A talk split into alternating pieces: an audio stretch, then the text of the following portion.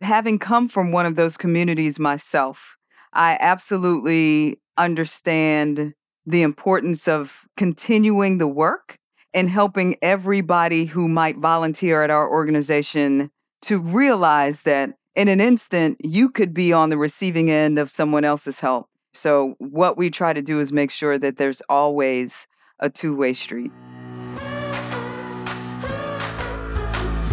Sometimes in fundraising, you have to step outside of your comfort zone, dive in, and learn something new. I'm Kimberly O'Donnell, and this is Accidental Fundraiser, the show from Network for Good and Bonterra that shares radically authentic stories from the trenches. Break out the pie chart, excluding your job as an accidental fundraiser. How much of your time, energy, and resources do you devote to ensuring your funders and service recipients are happy? That they're really happy? Is that 20%? Maybe 30% of your job? In her journey to founding South Carolina's Freedom Readers and serving as the executive director, Tracy Bailey has learned that it's a two way street. Without genuine conversation with your partners, your funders, and your community, your nonprofit can't live out its mission. During our conversation, Tracy shares how to reflect and celebrate your community, partner with key organizations to the benefit of all, and to use your potential lack of access as a real tool for motivation. Tracy, I am so happy to be speaking with you today. I can't wait to learn more about Freedom Readers and your relationship with the Sisters of Charity Foundation. As we step into this conversation, can you give us a little bit of background on Freedom Readers and how it all came to be? Absolutely. Well, Kimberly, first, let me thank you for this opportunity to have this conversation with you today. I've been really looking forward to speaking with you and telling you a little bit about Freedom Readers. We're an after school and summer literacy program. It was founded in 2010, and I started the organization to improve reading skills in low income communities. We started in two communities in 2010 and expanded to about 22 different locations in three counties in South Carolina. Our goal is to help kids feel more confident in their reading, in their public speaking. We connect kids with people in the community who love books, and they form a relationship that really inspires kids to reach their full potential.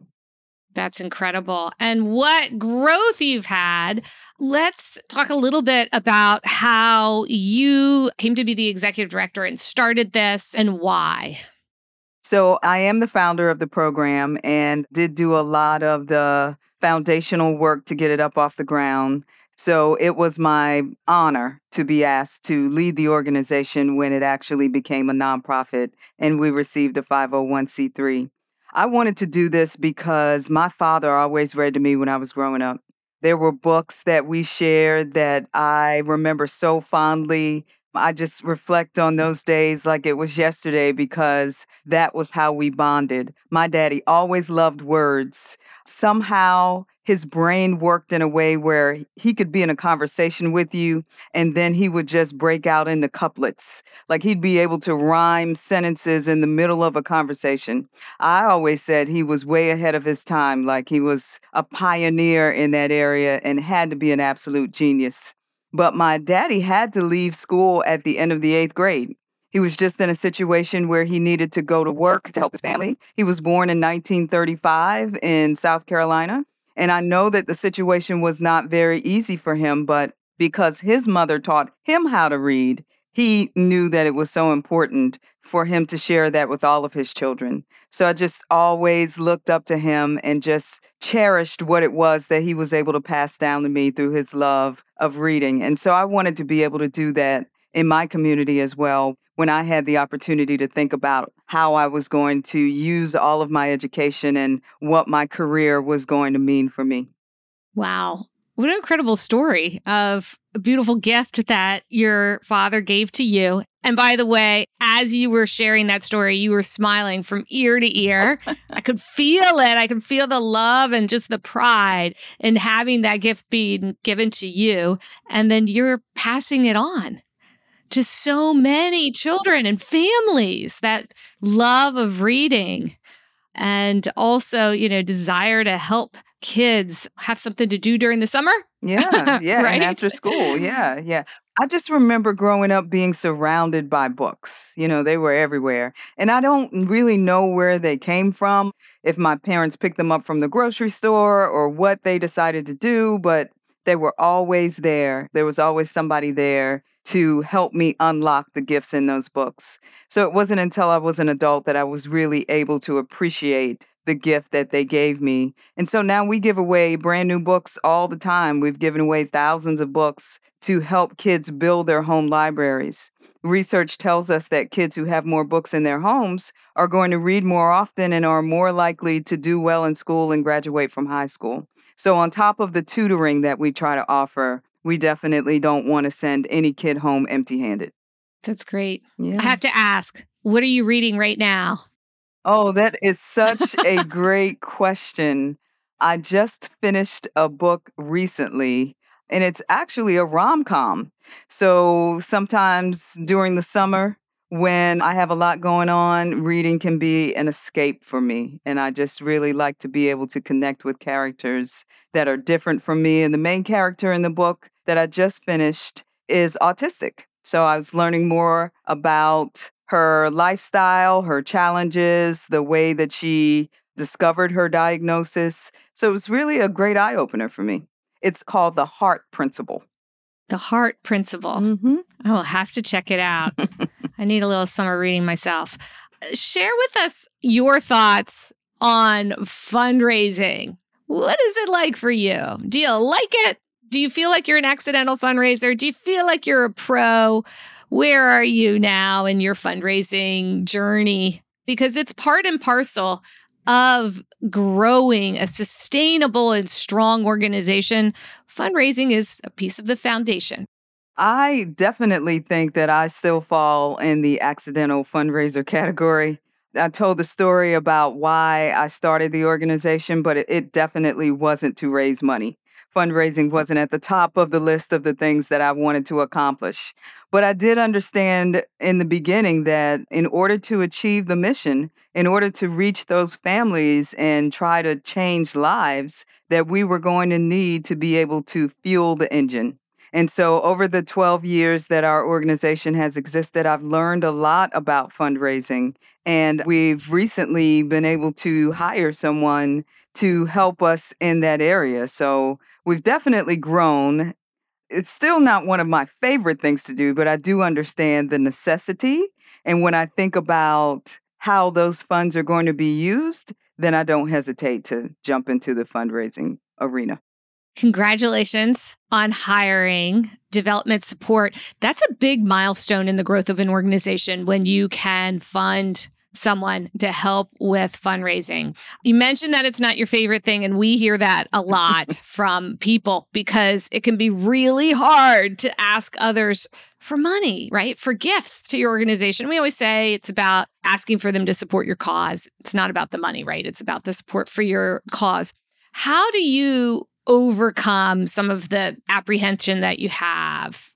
What I've learned looking back on my journey is that I haven't so much gone to people and necessarily laid an ask on the table, but I've tried to let my passion for what I'm doing shine through. And if people understand the urgency of what we're doing, if I can raise awareness about what's going on and about the need, then I feel that they're moved to support that. And I've also seen that with longevity also comes trust. People are willing to support people that they trust and causes that they believe in. So I've overcome my apprehension by just trying to remain authentic and transparent about how I feel about what I'm doing. That's a fantastic approach. Be you. Tell us a little bit about how you came to find the Sisters of Charity Foundation of South Carolina and how that partnership blossomed.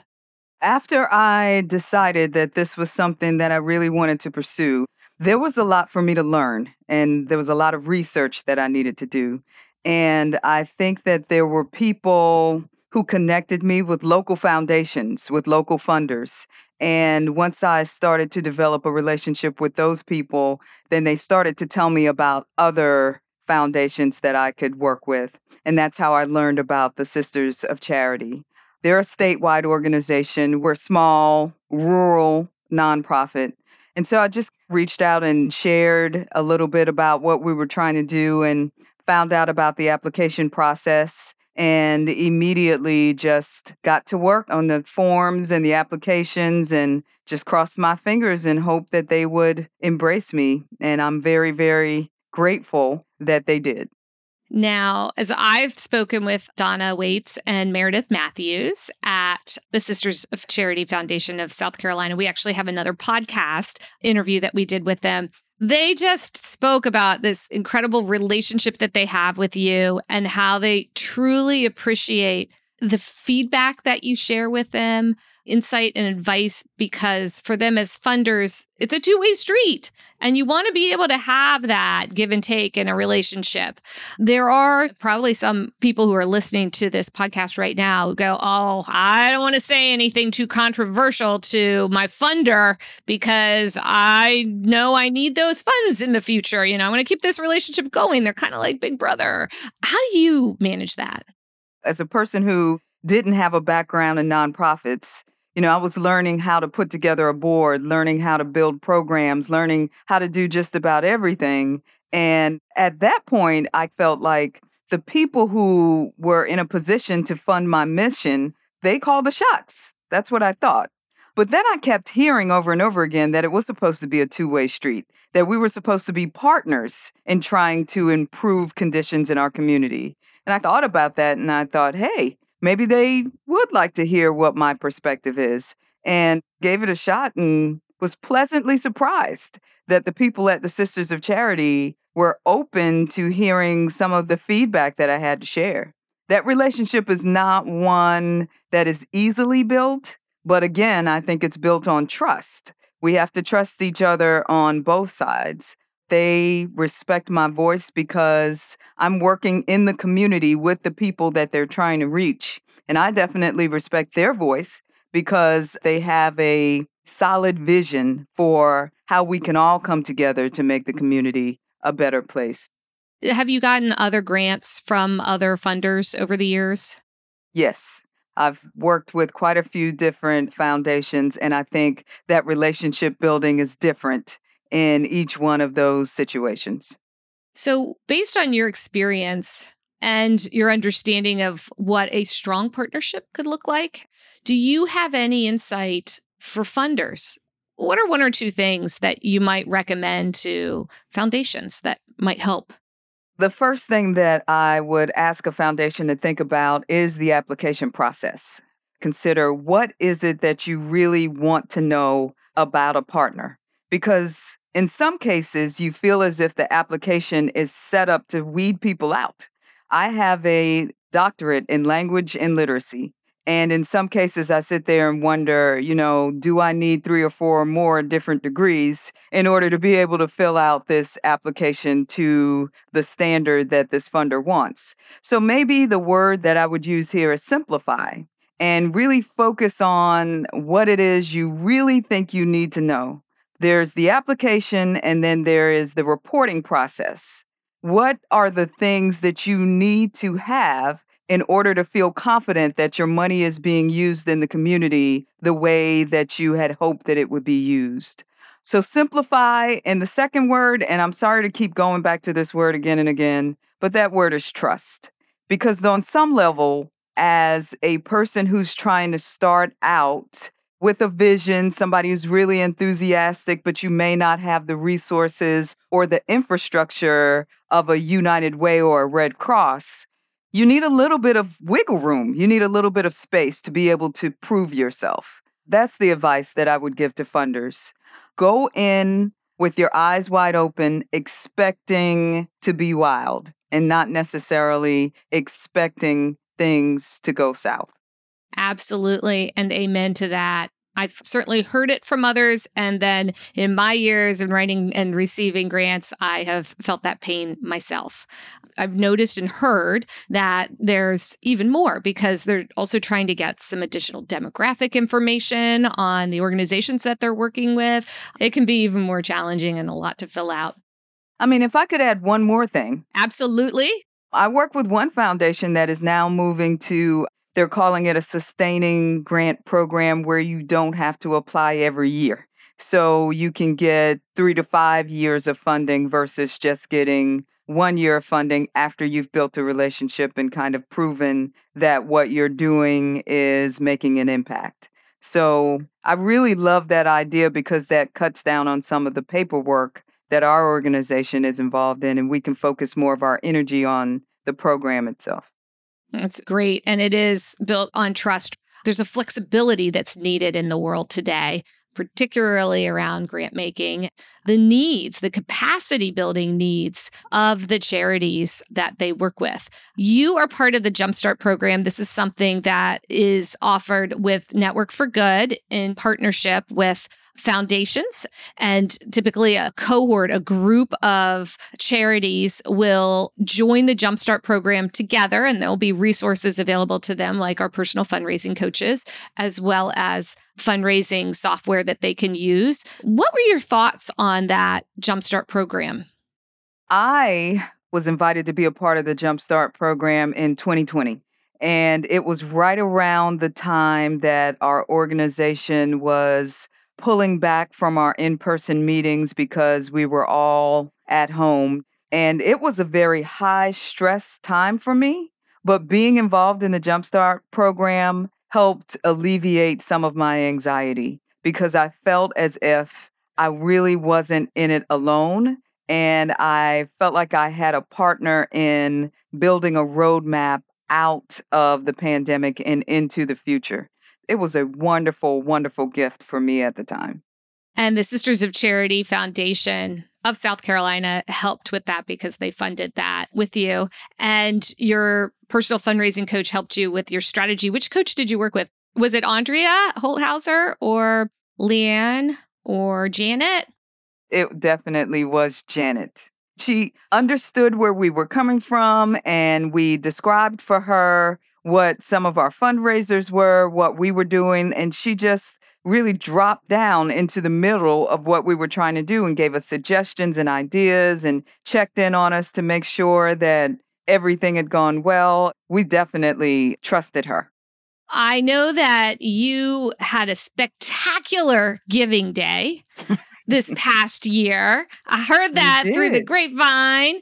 Tell us a little bit about that every year, I think we get a little bit better. We learn a little bit more. And because of the Jumpstart program and because we have the Network for Good resources, we have a much better handle on who our donors are now and how to reach them, how to get them ready for Giving Day. And so I really feel like I have to give a lot of the credit to our coach for teaching us how to better utilize the resources, to Sisters of Charity for allowing us to try it out that first year and get comfortable with it. That is fantastic. Fantastic. So let's talk about some of the things that you're doing that are a little different from what you were doing before. Are you active on social media? What works for you? You mentioned you're in a more rural area. We have a lot of people who live in rural parts of the US, and that fundraising approach is slightly different.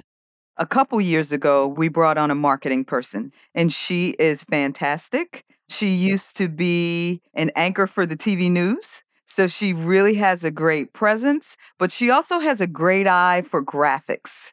She is constantly on Instagram, Facebook, Twitter, letting people know about some of the great work that we're doing and getting people ready to give whenever we have a fundraiser coming up, especially on Giving Day.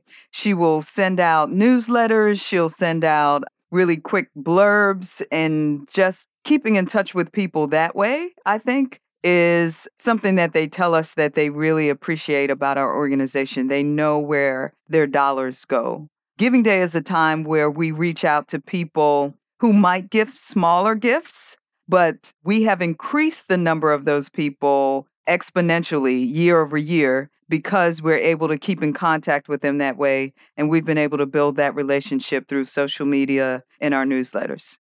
That's important. Costs less to retain a donor than to acquire a new one. And so if you're engaging them through multiple channels, then you're touching them and keeping them informed because they want to know about the impact that is being made.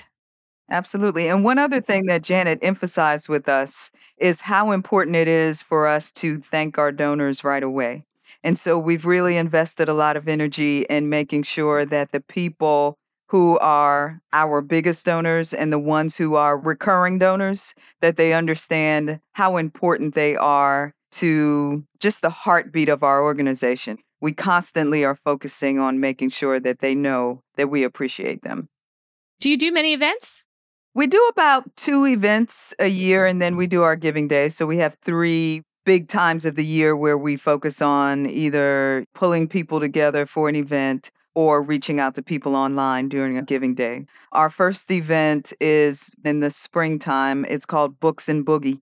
And so it started with inviting local authors to come out and sign copies of their books people had a wonderful meal and then we'd have live music and everybody would just get up and dance and have a really really great time.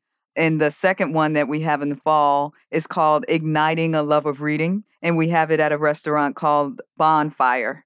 And so there's a silent auction and great food and just really people love the opportunity to come together and support the cause. And we always bring some of our scholars to these events and have them either recite a poem or do a reading and build their confidence in front of a really welcoming audience. Great way to bring together community and really celebrate your organization. As you look forward, what are some things that you'd like to try but haven't had the time yet? We mm-hmm. have some thoughts about the next Giving Day already, and we feel as if that's even going to be bigger and better than this one because we've nailed down a really good strategy. At some point, we'd like to be able to have a bookmobile type deal going. I read about this woman in New York City that just bought a school bus and got a grant to refurbish it and turned it into a traveling bookstore. We'd love to do something like that and take it to our different sites and maybe have fundraisers around that bookmobile, set up under the stars next to a lake, have some champagne and celebrate and just raise money for the kids that way. Yes, I agree. It's a fantastic idea for mobile fundraiser, quite frankly. What's perfect about that is it ties directly to the work that you're doing. So, funders out there, this is a great one for you to fund. That's part of the time. It's just sharing that vision. And it's kismet sometimes when it all just comes together. Have you had any of those kismet moments. I'm sure you've had many, but does one stand out to you as this was just a great gift that we received? Yeah. The first year that we were in existence, I had the opportunity to make a presentation to a local foundation that had a student board. And so there were about 15 to 20 high school students, maybe juniors, seniors in high school. And they were told that they had $10,000 that they could grant to a nonprofit and maybe there were 20 of us that came through and made presentations and they said you could give a part of the money to one organization or you can give all of the money to one organization and I just went in there and told them how I felt about these kids and the fact that they needed those books and they needed to learn how to read and they asked me they said well what if you only got a portion of the money? And I said I'd be really excited if I only got a portion of the money but the children in this community deserve the best that we can give and everything that we can give them. And when I got the call that there was $10,000 in our account, it was the first grant that we had ever received. And we were so excited and we made that money stretch a long way because it was a gift. It was just a wonderful opportunity to be able to talk about something that is now grown bigger than I had ever imagined at that time. That's incredible. I love it. Wow. Wow. Wow. Wow. Let's pause for a moment on what you just said, though, that this has grown bigger than you've ever imagined. I want us all to take that in and just celebrate it for a second because being the chief everything officer, starting a nonprofit, getting your 501c3 status, all the paperwork, and the pure energy and time that you and others pour into the organizations that you start and you love, it's hard and it takes time. And here to just have that moment to hear you say, it's grown bigger than I ever imagined. Tell me how that feels. It's almost surreal because there were some moments where I was just absolutely exhausted tapped out at the end of my passion, thinking I was a high school teacher, thinking I needed to brush off that certificate and get back into that classroom and try to make sure that we could make ends meet as a family. And fortunately, my family is very supportive of what it is that we're doing, and we all believe. But to be here in this moment, uh, we by no means have arrived. But I just really believe that there's so many kids who have a story to tell about someone that they met that believed in them and invested in them and really stuck beside them and helped them reach their dream and their goal. And so that just feels wonderful to know that those kids think of Freedom Readers in a positive way. Congratulations to you and everybody who has supported you along the way.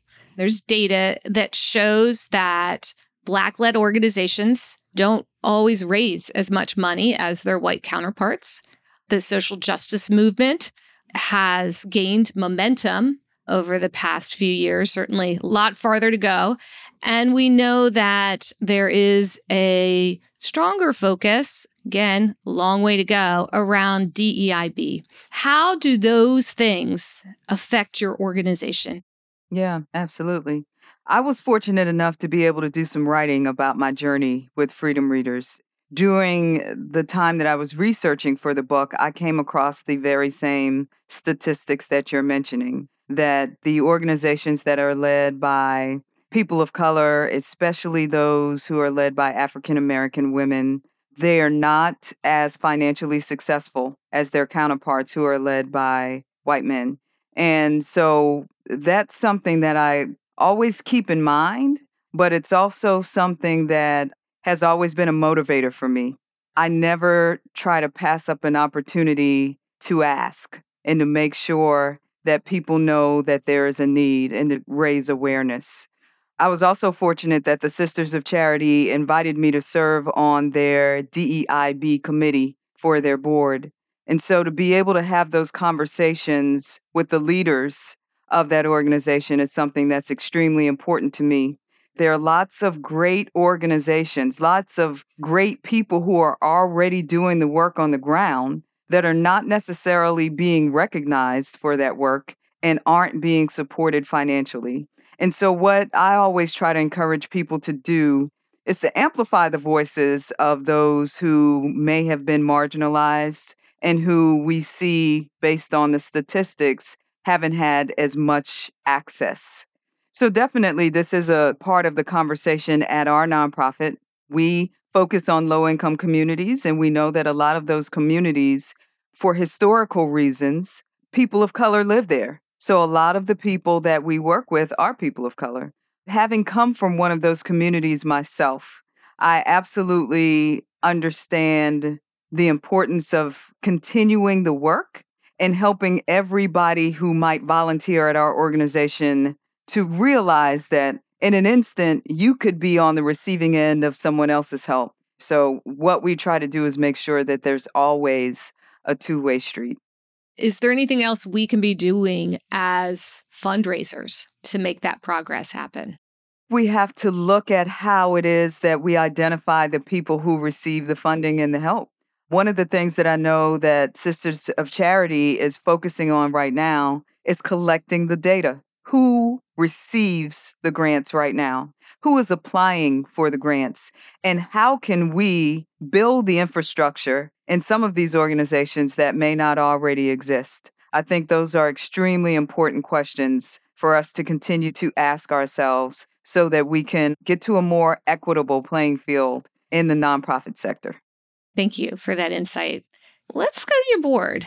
Do you feel like your board helps with your fundraising? How have you leveraged your network of volunteers, board members to help you with fundraising?